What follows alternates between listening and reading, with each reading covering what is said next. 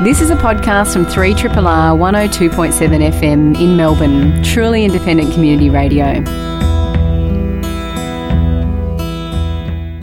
Hello, welcome to Plato's Cave. My name is Alex Heller-Nicholas. I am joined tonight by Cerise Howard and Emma Westwood. Hello. Who are you? I'm we back. don't know you. I'm back. Hi, Cerise. Hi, Alex. Nice to see everybody.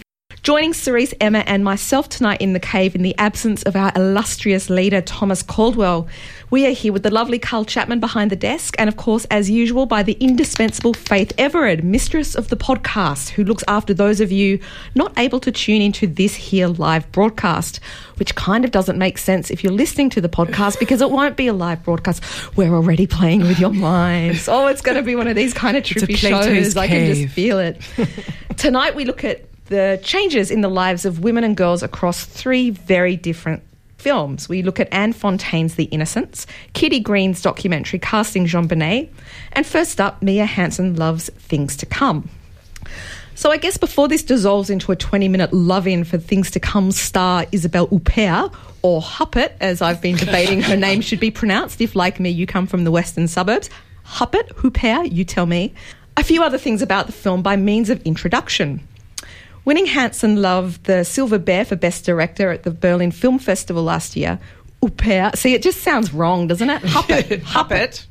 Choose your own adventure, people. Choose your Huppet, you hip hair. I'm going to say this every time I mention her name. Huppert stars as Natalie, a philosophy academic whose life is changed dramatically when she deals with a whole range of the kind of garbage life can sometimes randomly throw at us. In her case, dealing with the unexpected collapse of her marriage, a kind of dissolving career and the complexities of her high maintenance, demanding mother, Yvette, played by legendary French actor Edith Scob, who many of us know from George Franju's canonical 1960 film Eyes Without a Face. I mention this because aside from watching Edith Scob on screen, I don't know if there is a greater joy than just saying the name Edith Scob.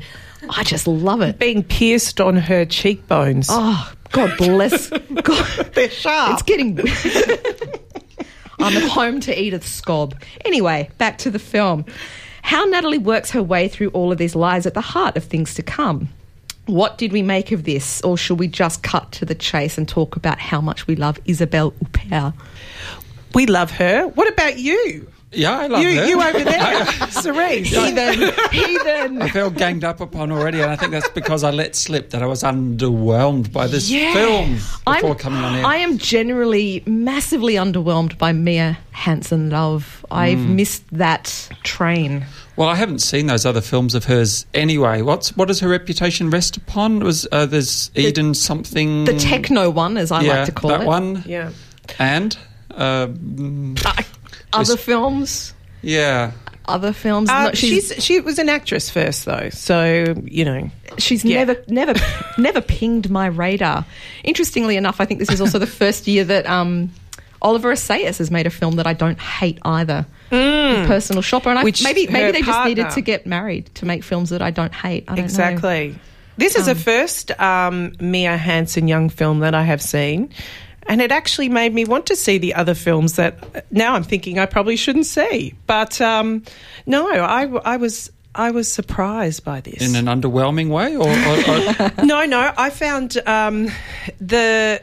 I, I was absolutely engrossed, and it was a film that I didn't think would usually engross me. So this is the, I think, as Alex started in on this discussion, a, a love in for Isabelle Huppert because if it wasn't Isabelle Huppert in this Huppet in this film, would we have felt the same way? This is the big question. I did. I was really engaged with this film, and I did really like it, and I did go on its little journey. But I, I really have to wonder that if it wasn't this performer in that role, would I have had the same reaction? Cerise is already getting Well, tetchy. I, I've binge watched uh, her films earlier this year. There was a lovely retrospective organised Yes. by the Melbourne Cinematheque where we had films going back to her earliest days on Loulou. screen. Yeah, The wonderful Loulou. Loulou. and um, uh, The Lace Maker and a number of more recent films too, including that great Chabrol film, The, The Story Chabrol of Women. That amazing. magnificent. And she is astonishing. And we get um, an Elle we, we reviewed on the show in recent times.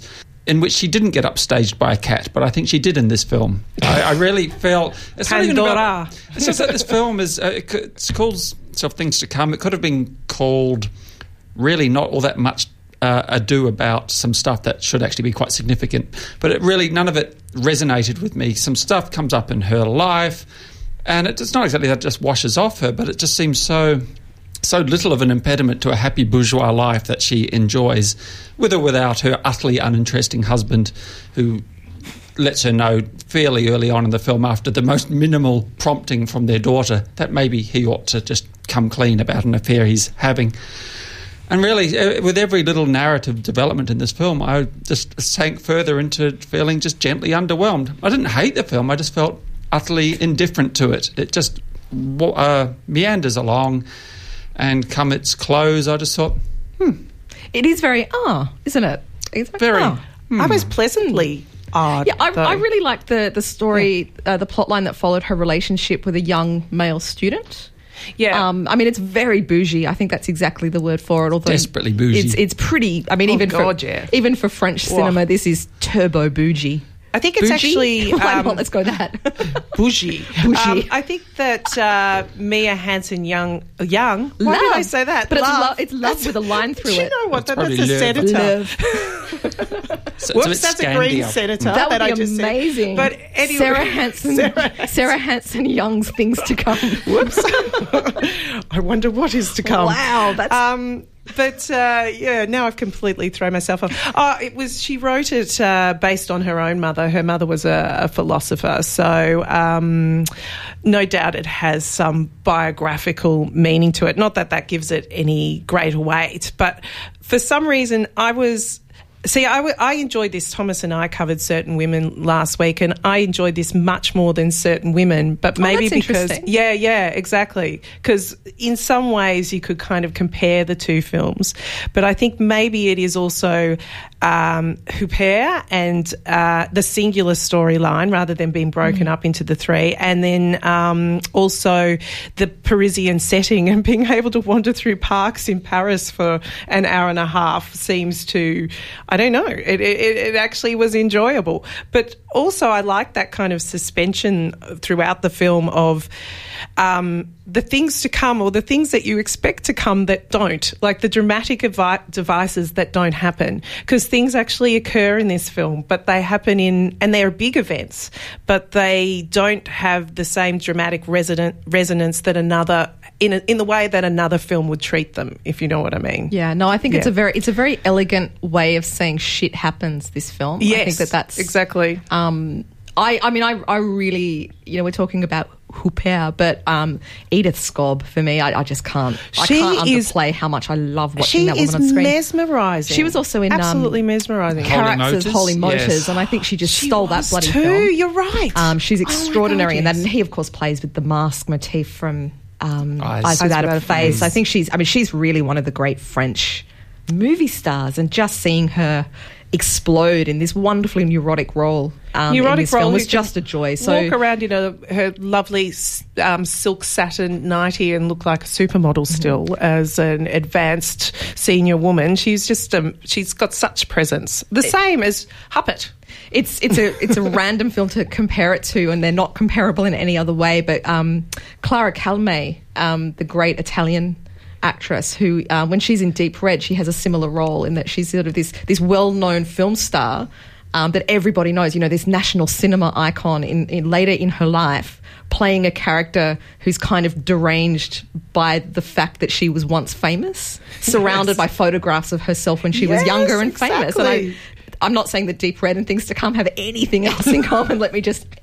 You see how I brought Argento into this? Yeah, Did yeah, you see very how I really sneaky. smoothed That was great. We got Franchi. It's all about horror all the time, even even in the bougie French ah, films. I did find that with this film as well, there was something. Uh, I had it actually with both a couple of films uh, uh, that we're speaking about to, today, but um, the end I found particularly touching. In fact, I found the end of the film um, probably one of the most satisfying ends that I've come across in cinema in recent times. So I.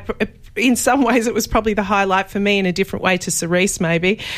Well, without spoiling it for anyone, just remind me how it ended because I've totally forgotten. Can you remember the version of Unchained Melody playing? No, it's gone. See, Uh, it didn't- really didn't in the apartment. Yeah. Uh. see, I thought it was incredibly touching and really beautiful. Oh, and yeah, sort of coming back. sort Cerise, what did you? I mean, we're kind of revisiting last week, but you and I weren't here. What did you make of certain women? I didn't see it, no. oh, you haven't No, seen I haven't certain seen it women yet, because I think it's a really interesting, you know, quote unquote women's stories. You know, it's it's. Hmm. But I like her films as a rule. Um, Yeah. Kelly Reichardt. Mm. Um, but no, I've got nothing there. Nothing. nothing to give you. Ba-ba. Um, the interesting thing with this film, I think, probably one of the most uh, the surprising little narrative additions was that strange interlude with a stranger at the cinema. And what was the Did film you- there? It was um, Kiarostami's it was a certified certified film. copy. It was, and I know that Yeah. I I only saw that film recently, and there's something. Oh, I've got to rejog my memory because it's actually been a while since I've seen things to come. But there was something about that scene that reminded me of Certified Copy. Something about the relationship. I think there was a similar. there was like a um, conscious play between yes, the film that- exactly. that, they were seeing and something and what the- occurred and what occurred and i thought where is this go- another another case of uh, things that could have happened that didn't happen in this film i thought okay this is going to a menacing place well not exactly and and even the fact that she didn't seem to be threatened in Mm. that situation was really interesting as well It's a really interesting thing to think, you know, the, the, especially French cinema made by women. When I think of cinema that deals with, the, you know, the cinema of ellipses, you know, cinema that deals with these sort of gaps and um, these, you know, the spaces in between, you know, things that could happen, things that couldn't happen, that don't happen. Um, I always think of the, uh, I think her name's Ivone Margulies, wrote this incredible book about Chantal Akerman, another uh, French woman, Belgian woman director. My apologies. Um, and it's called Nothing Happens, and it's all about these gaps and these ellipses and these sort of little lines, you know, little narrative journeys that that sort of begin but never that kind of. They don't even falter; they just sort of trail off, and I, I it's a kind of curious. I love this idea of like, yeah, the cinema of gaps or the cinema of ellipses yeah yeah um, that kind of overlap, I think, is really interesting. That that not everything needs to be not even resolved in a narrative sense, but that kind of meandering. You know, things can just sort of wander. And Yeah, I think that for that that's it though. For this film, which has so much discussion in it about philosophical matters, especially out in this extremely lame anarchist commune in the in the beautiful picturesque countryside sort of retreat, uh, the, the film to me had no philosophical weight really whatsoever. Um, that just yeah. reminded me of really boring undergraduate parties. Oh God, it was Like- and they were awful. Like when and- people start talking about Zizek, I get those like I just sort of Ah, yes. nod off. It's like I can't, I cannot, I can't have another conversation about Z- about Zizek. Or I about can't authorship. you know. Do we want to discuss authorship quickly and the whole conundrum about whether it's something we even ought? I mean, well, as critics, we're always we're always having to grapple with this. Uh, cinema, the canon of filmmakers is very much an Mm-hmm. auteur auteur based um, conception uh, structure, and.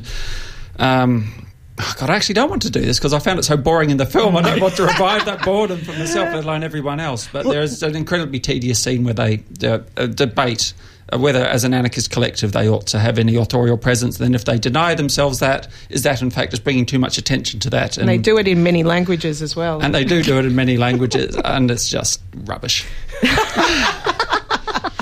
well, controversy about the Huppert Yeah. film. I look, I did really enjoy it. Like I said, it was it was quite a surprise to me because um, it, it, it just I, I it's a type of film where I would usually get bored, but just- I didn't. I'm thinking just exa- it's didn't. so funny because I'm sitting here. I actually don't disagree with one single thing that Cerise has said. Oh, um, yeah, but I, I thought it was fine. I thought this was a perfectly fine film. It's not my film of the year, but I found it thoroughly enjoyable. I think the big question for me though is if it was anybody but Huppert, Yeah. I, I possibly might have just flatlined. Well, there's so little else. To, I mean, actually, there should be a lot else there to hang a film onto because a lot happens. It's just of no consequence somehow. It just it's just so air, uh, weightless. Uh, yeah, very few performers could hold attention like she can, but I still wasn't terribly uh, impressed. let's let's let it go. Things to Let come go. has gone. You are listening to a podcast from Community Radio 3RRR FM in Melbourne, Australia. there's a lot of films to talk about when we say our goodbyes to Jonathan Demme, who passed away sadly this week at the age of 73 years old from esophageal cancer and heart disease. Probably most famous, I think, for Silence of the Lambs. And um, Philadelphia, but of course he did Stop Making Sense, the extraordinary Talking Heads film, Married to the Mob. And I, I actually have to say, I think Something Wild is probably my favourite Demme film. That's probably it's- my it's- favourite too. It's left out the. It's left out of the canon. But that's one of along my with favourite 80s films. It's it's the perfect eighties film. Yeah. It's really it's it's wild. It's just a really fun, something funny, gorgeous little movie. How do you guys feel about Jonathan Demme? How are you working through this? Uh, I'm saddened. Stopped making sense. I saw as recently as I think it was just last year or so. We might even have reviewed it on the show when it just reappeared. Um, was there a restoration? Somehow it came in circulation again. I loved that. It's, It's just so the most good. extraordinary Mm. concert film. It really is one of the great music films. One of the great live music performance films. I think, without any exaggeration. Am I right in thinking that he began under Roger Corman's stewardship somehow and I did a think there was woman in prison film or yeah, two Caged, early he did on? Caged, he did Caged Heat. Yeah. the brilliant Caged Heat, Yeah. by the way. Shout out for Caged Heat there.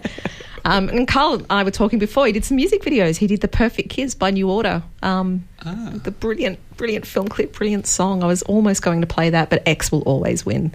And I thought that that was a nice way to say goodbye. I think he was he was uh, meant to be a righteous dude as well. So that's a sad thing. I've heard that too. from quite a few people who, you know, people working guy. in video shops and things who just kind of came across him. It's all kind of come up in conversation. There's, um, you know, yeah, he was a nice man, which is not necessary with a good filmmaker, but it is kind of reassuring when it does happen. So, Jonathan Demme, we salute you. Let's keep moving. Let's keep moving. The Innocents. We are going to talk about the new film from French actor and director Anne Fontaine, who's probably most well known for her films Coco After Chanel and her kind of wobbly Doris Lessing adaptation set in Australia, Adore, from a few years ago with Robin Wright Penn, I think her name is, and Naomi Watts. Did you ever see that? I think she's dropped the pen now. Oh, oh yeah. Well, wouldn't we all? Um, uh, it's a bit wobbly, Adore, but that's all right. Coco after Chanel and Fontaine. We're at home to all this stuff. Anyway, The Innocents is an award-winning film that was inspired by the quite extraordinary experience of the aunt. Uh, of an actor and producer called Philip uh, Maynial, who was a doctor. Uh, his aunt was a doctor with the Red Cross in Poland just at the end of World War II. The film follows French doctor Mathilde, played by Lou, Lou de Laâge, who works for the French Red Cross and finds herself based in Poland in late 1945. Surrendering to the desperate pleas of a nun from a local convent, she finds herself an unexpected midwife, discovering many of the nuns are with child after repeated sexual assaults from Soviet soldiers. This, as you may deduce, is a grueling film, but the movie in large part is driven by the relationships by the young doctor and the women she gets to know behind convent walls. Cerise, that's a little Uh, Borowczyk a little reference for you. throwaway there, Just isn't there? Behind convent walls. That's a much walls. sexier film that should go Mu- without saying, I think. I know, I know. I just I couldn't let it. I mean, it's fairly fair to say, I guess, that this film is set in a pretty tumultuous period in Polish history. Now, directed, edited, and filmed by women, the film also has a predominantly female cast, and three out of its four writers are women also. So I'm certainly not going to suggest that this results in any kind of essentialist quote unquote woman's film, but I certainly get the feeling that if those roles were filled by men, this might be a very, very different kind of movie. More importantly, however, my learned colleagues, I would like to ask of you how evil does a mother superior have to be before a film becomes a nunsploitation film? She's pretty n- Is this? nasty. I mean, it, it sounds a bit rough to call this nunsploitation, but this is a pretty bloody evil mother superior. She is, but she's just you know she's she's been abused. It's Agata Ku- oh, Cerise. I'm not even going to. This is the Eastern European names. Agata Kules- Kulesza Kulesza. Kolesha. from um, Ida. She played Wanda in Ida. She was wonderful. and she was she's wonderful. and she's um actually strangely unrecognizable in this film. She I only looks- realised it afterwards. Yeah, looking her up. yeah. I had no idea that it was her. She looks a lot older. They a aged lot her really, older really and well. uh, very downy face. You know, like very kind of jowly. and Oh, I thought you meant like, a- Robert Downey Jr. It's like, what are you talking No, about? no, That's no, a like random. like you know, dropped face. yeah, no, you- I'm know. with you now, I'm yes, with you now. get that? Yeah, yeah, not Robert Downey Jr. that, would, that would would be be weird. odd And to have him as the Why would mother you bring that up? superior. First of Nuns all- on the run, anyone? What did you guys make of The Innocents? Uh, well, I, I, uh, it's quite good. Yeah, I, I'm interested in Powerful this, that- criticism yeah, on Plato's yeah. Cave tonight. Pow. A few weeks ago, we did a um, we covered a, a Danish film called uh, Land of Mine in its Oh, yes. hastily renamed uh, Australian release, just to throw a pun in there somewhere. I think it was Under the Sands anywhere else. Uh, uh, then we commented, "Oh, I fancy there still being World War II stories that we don't know uh, all too well, and and shed some different light on on um, especially the the aftermath." And and present uh, people who were not necessarily supposed to be the baddies in in um, World War II in a, a, light that is not necessarily very flattering. Land of Mine, we, we see the Danes did not necessarily treat prisoners of war terribly nicely afterwards. Uh, in this, we see that the, that the French uh, Red Cross, these are supposed to be do gooders, and yet they have a pretty dim view of the Poles. And uh, there's all these interesting little tensions that infiltrate the, the, the fabric of the story here. It's not just about the nuns, but this, this whole business of whether the Red Cross even kind of want to be there, and, and these these do-gooders. Are, are there some people who deserve their treatment more than others? Uh, are nuns deserving of uh, goodness? That seems such an odd question.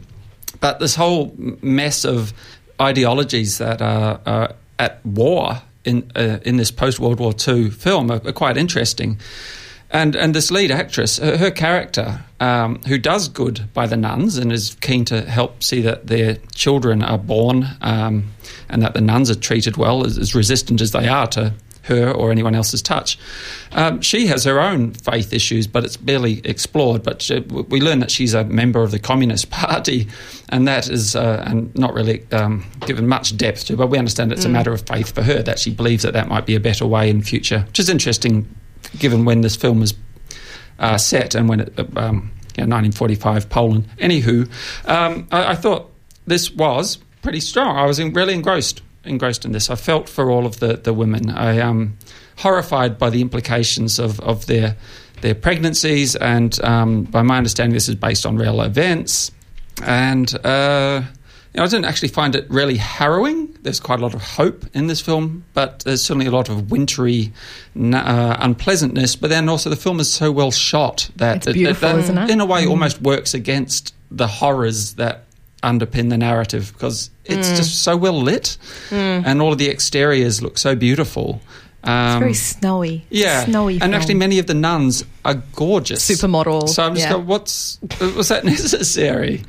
Um, Matilda yeah. herself is quite bee stung too. Mm. I was every yes. time she was she was I mean she put in a great performance, but I, I I never think of that phrase. But every time she was on screen, it's like oh she's bee stung, isn't she? You don't see bee stung people much anymore. She's a nice bee stung doctor. Do you reckon? I think there's more bee stung people since uh, Botox oh. and everything has been around. But Maybe anyway, just, you know. but um, yeah, I I thought for me. Um, it had that sense the whole film was penetrated i've used the wrong words by a sense of rapiness you know mm. it's about to, at any moment and yep. they made that and that they they kind of obviously what the the nuns went through, but then they made a point of showing how that was just part of the the whole occupation, the Soviet occupation at that time.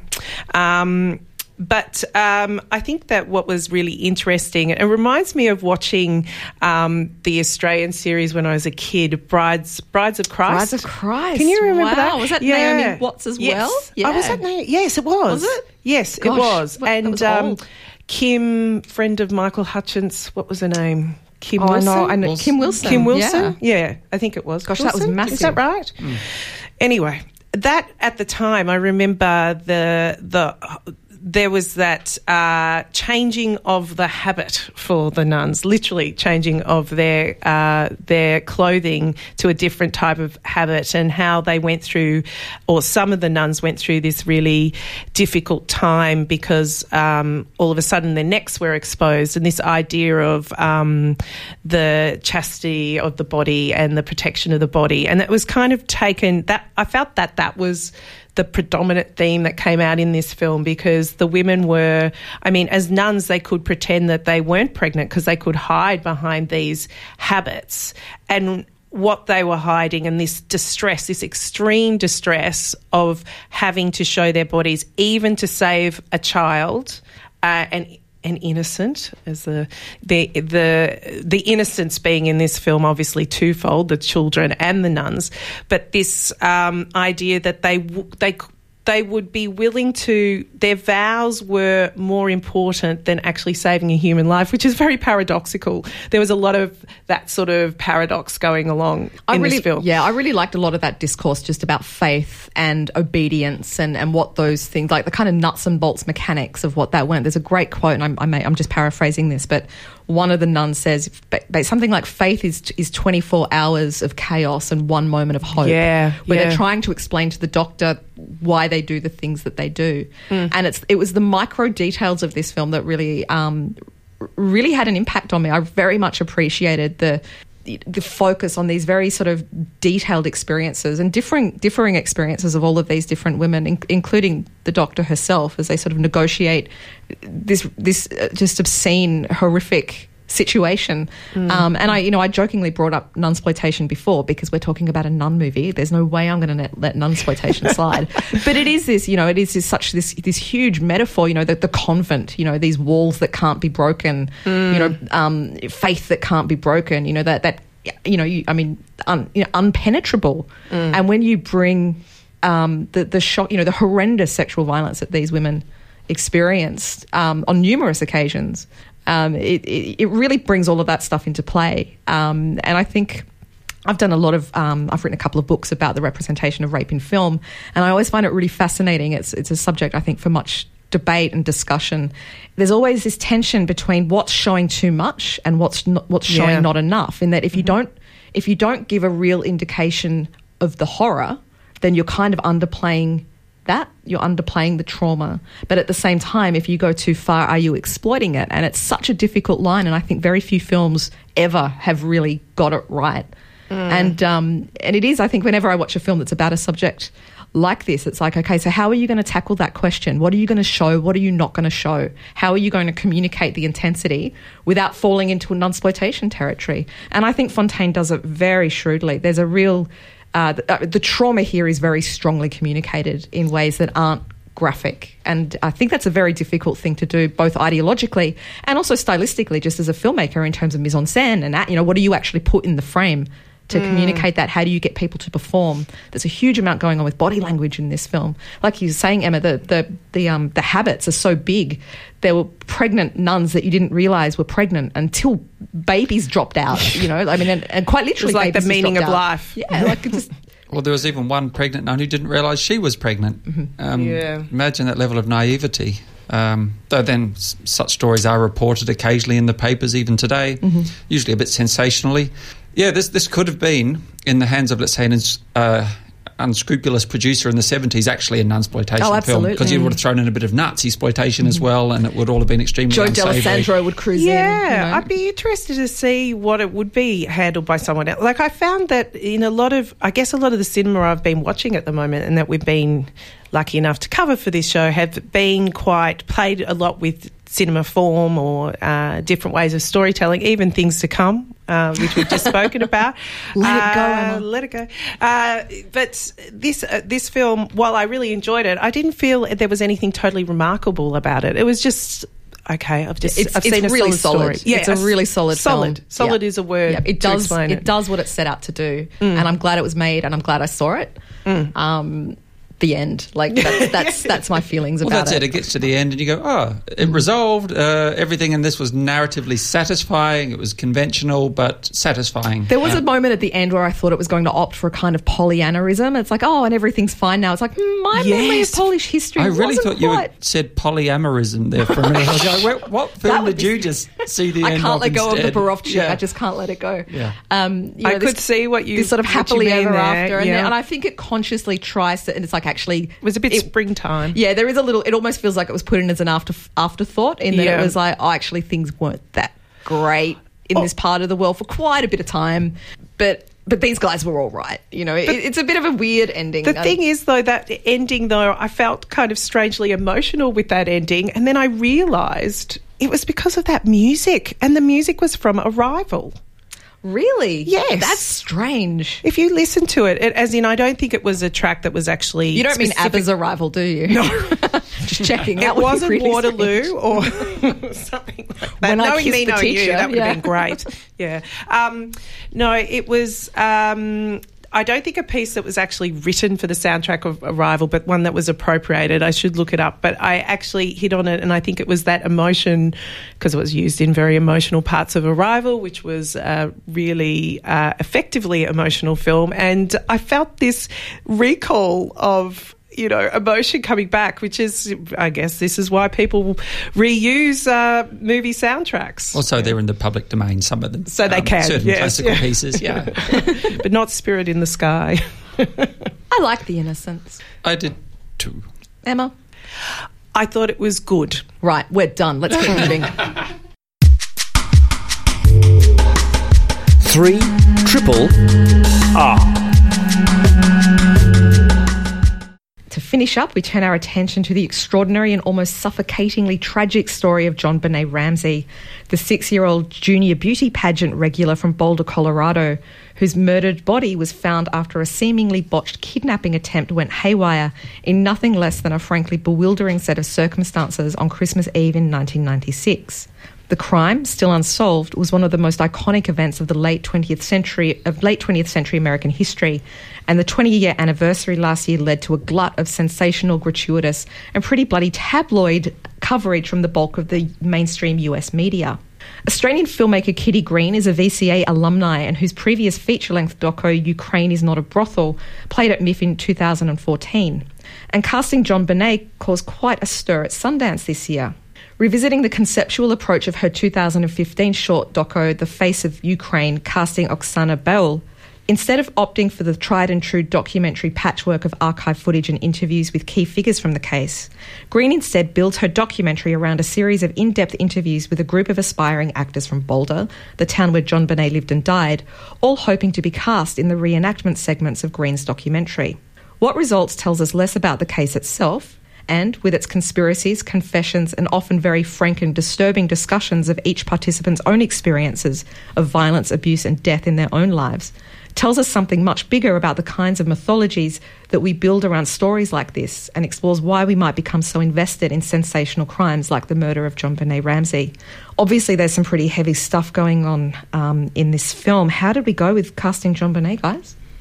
I, well, I do have a, a few thoughts. Um, I will start off by saying that I actually loved her previous feature, Ukraine is not me a brothel. too. That blew So me did I. away. Mhm. It's about Femen. Yeah. um, the documentary and, on and, Femen. and serves as something of an expose of a sort of Svengali esque figure, um, not the sort of person you'd remotely expect to be operating um, a supposedly feminist activist group as as Femen is. Um, and uh, s- similarly here, she's she's working with the construction of um, a mythologized um, people, an event and place. Um, so rather than Ukraine and, and increasingly Europe being uh, menaced by topless women uh, protesting against all manner of evils, uh, here, just trying to get to. I mean, she's really not interested in investigating this case because I mean, it seems utterly unsolvable.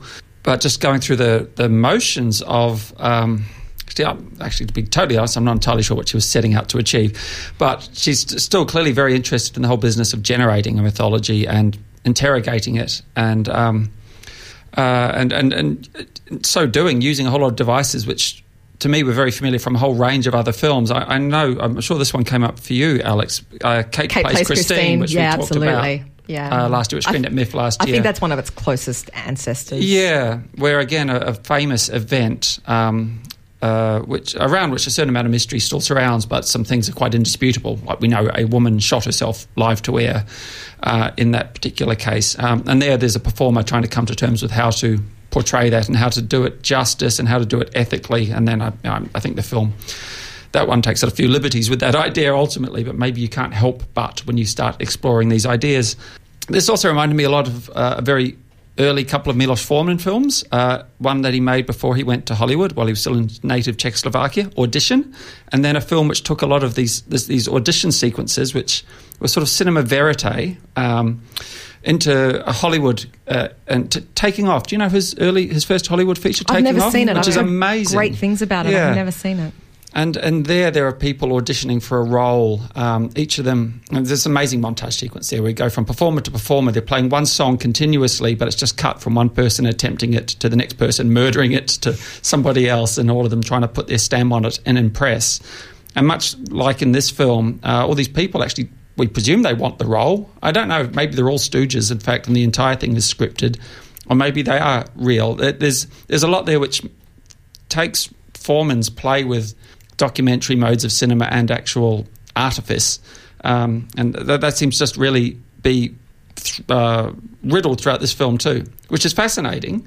But I don't actually know to what end ultimately when we're dealing with something that is seemingly as traumatically imprinted upon the American psyche as the whole business around JonBenét Ramsey, which even if she hadn't been murdered, I think the whole thing is so utterly bizarre and disturbing because those beauty pageants are seriously fucked That's, up. I, I get a, almost a visceral reaction when I see photographs of that child in those costumes. I find them. There's a moment in the documentary where I think one of the one of the uh, audition subjects is reading from uh, JonBenét Ramsey's mother's autobiography about her pageant stuff and, and her Yeah. relationship to being a pageant queen. And and it I, I, I mean this is a horrendous story. What happened to this child is just incomprehensible.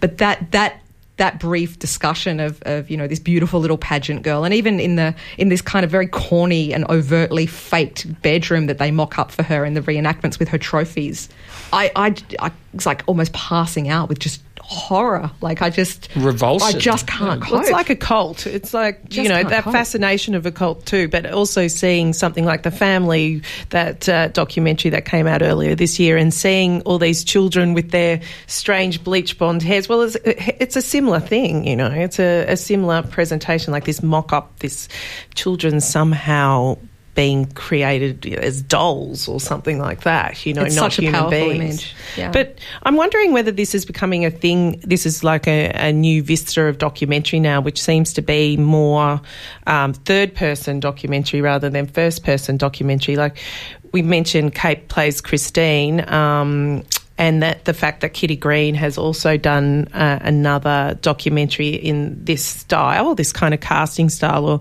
looking at something through the eyes of other people, which is kind of assuming uh, uh, quite assuming a bit of knowledge, which I think is totally uh, warranted in the case of um, JonBenét Ramsey, um, and then really creating t- sort of teasing out the cultural fabric through it. I think that was the idea more than anything to show because a lot of these people, because they were from the local area and auditioning for this.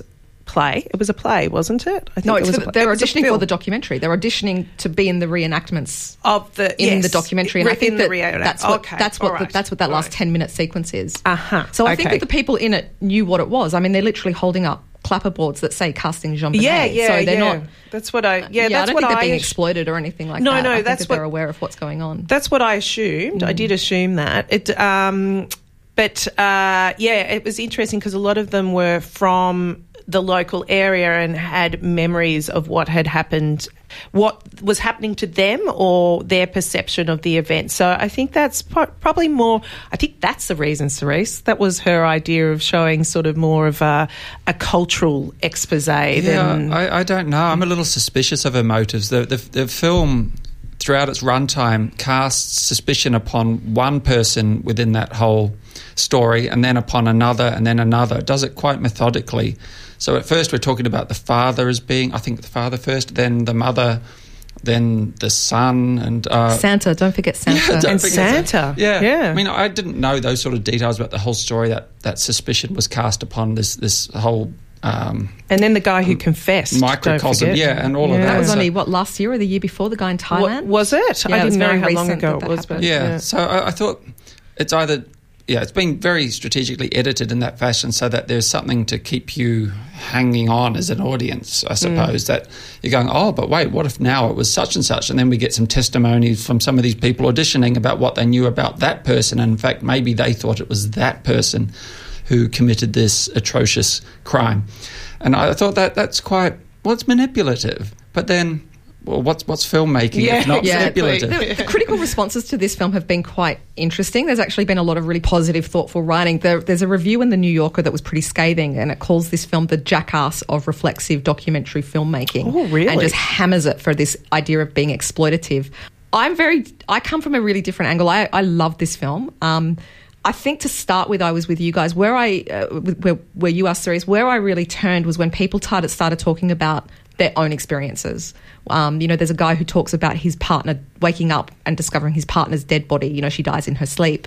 When people start connecting this broader mythology to their own lived experience outside of the case itself, you know, pe- people remembering abuse as children, um, it reminds me a lot um, just how those sort of experiences relate to this kind of yeah this kind of broader mythology. And and not just about JonBenét Ramsey but obviously Madeleine McCann mm. is a big one. The desperate knowledge you know this this sense of authority that so many of the of the people in this film give about I know what really happened. And you got Did that, that annoy you? No I thought it was extraordinary. Yeah, it's like I, what is that what where is that urgent yeah. sense of authority coming from? What why do we need to believe? And I remember I was very very young at the time and it's a very different case. But even Azaria Chamberlain I remember you know older relatives in my family this kind of authoritative conspiratorial knowledge that people kind of take and attach their own experience Mm. to. People become really invested. Um, and I think, yeah, that, that had a really powerful effect on me, not just about JonBenét Ramsey, but about this kind of in the way that we're drawn to these stories. I love I love the last 10 minutes, the way that it kind of brings in all of these different I, I didn't know where it was going with these different auditions. It's like, do you end up choosing one person to play each role? And I'm not going to give away what happens, but I just think it's a beautiful piece of filmmaking. I think it's really intelligent and really emotionally powerful. I think what she does at the end, and it's like this is about all of us. It this made- is about us. This is about all of the people in this town. It made all of the sense. people watching the film. Yeah, it made sense where she went Yeah. where she went with it. The same with um, Kate plays Christine, a similar sort of you know, and we talked which also about had that at the time. accusations of um, exploitation. That you know, poor Caitlin Shields was being exploited. The idea of anybody exploiting Caitlin Shields blows my mind. I don't think that she would really be at home to that idea herself. But yeah, like I think that this kind of hyper, when you attach this kind of hyperactive, reflexive mode to these really potent stories, Yeah. um, you start. I mean, even you know, talking about just reflexive documentary. So much of this film, I thought, was riffing on you know the the master of the art, um, Errol Morris. You know Yeah, that kind yeah of the Interrotron. Go, yeah, going back to um, the even even the way that he would manipulate the you know the classic thin blue line, the way that he would re- stage and restage and rejig and alter his. Uh, what are they called? I've just gone blank on the word. I don't know. Uh, reenactments. Reenactments, So the, oh, okay. the reenactments in that film. The reenactments in that, doc- that documentary change according to the person who's telling the story. So I think she's very conscious of that history and she's really playing with it. The degree to that to which that satisfies the viewer, I think, is quite subjective. I, I actually talked to someone about this who um, just happened to say that they saw it, came up new on Netflix and wanted to have a look at it, and um, hated it, absolutely hated it, and said, I saw it, got excited because I love reading everything in the sense, you know, the crazy tabloid stuff around the JonBenét Yeah, Ramsey this is not that case. film. No, and uh, she said that I wanted either a full dramatisation or I wanted the doco on JonBenét Ramsey. So this is neither of yeah, those things. exactly. Uh, no, um, we're running out of time, I think. But um, yeah, I, I, I, have, I have some issues with the, the film, but um, I, I, I was also just so conscious of all of the documentary devices employed, including Errol Morris esque, not just reenactments, but making sure people stared straight down the yeah, barrel that of that camera. Interrotron vibe is very strong. Yeah, um, it's an interesting piece of filmmaking. It certainly got, gives uh, plenty to chew over. Um, so yeah, look, it's on Netflix. How long do things stay on Netflix for? I don't watch know. Netflix. It is on- it is on- Forever. Casting JonBenét is on Netflix. The Innocents is on limited release through Rialto Distribution. And Things to Come is on limited release through Palace Films. That is the show for tonight. Join us next week when we'll look at one of my films of the year. I might not be alone with this. That's a spoiler. Spoiler warning. uh, Get Out. Oh no, maybe I'll end up hating it in the next week. I'm a complicated woman. Um, and we'll look at some other films perhaps too. Thank you, Emma Westwood and Cerise Howard, to Carl Chapman behind the desk, and to Faith Everard, who shall weave this here insane hour of banter into podcast magic. This has been a podcast from 3RRR 102.7 FM in Melbourne. Truly independent community radio. Want to hear more? Check out our website at rrr.org.au.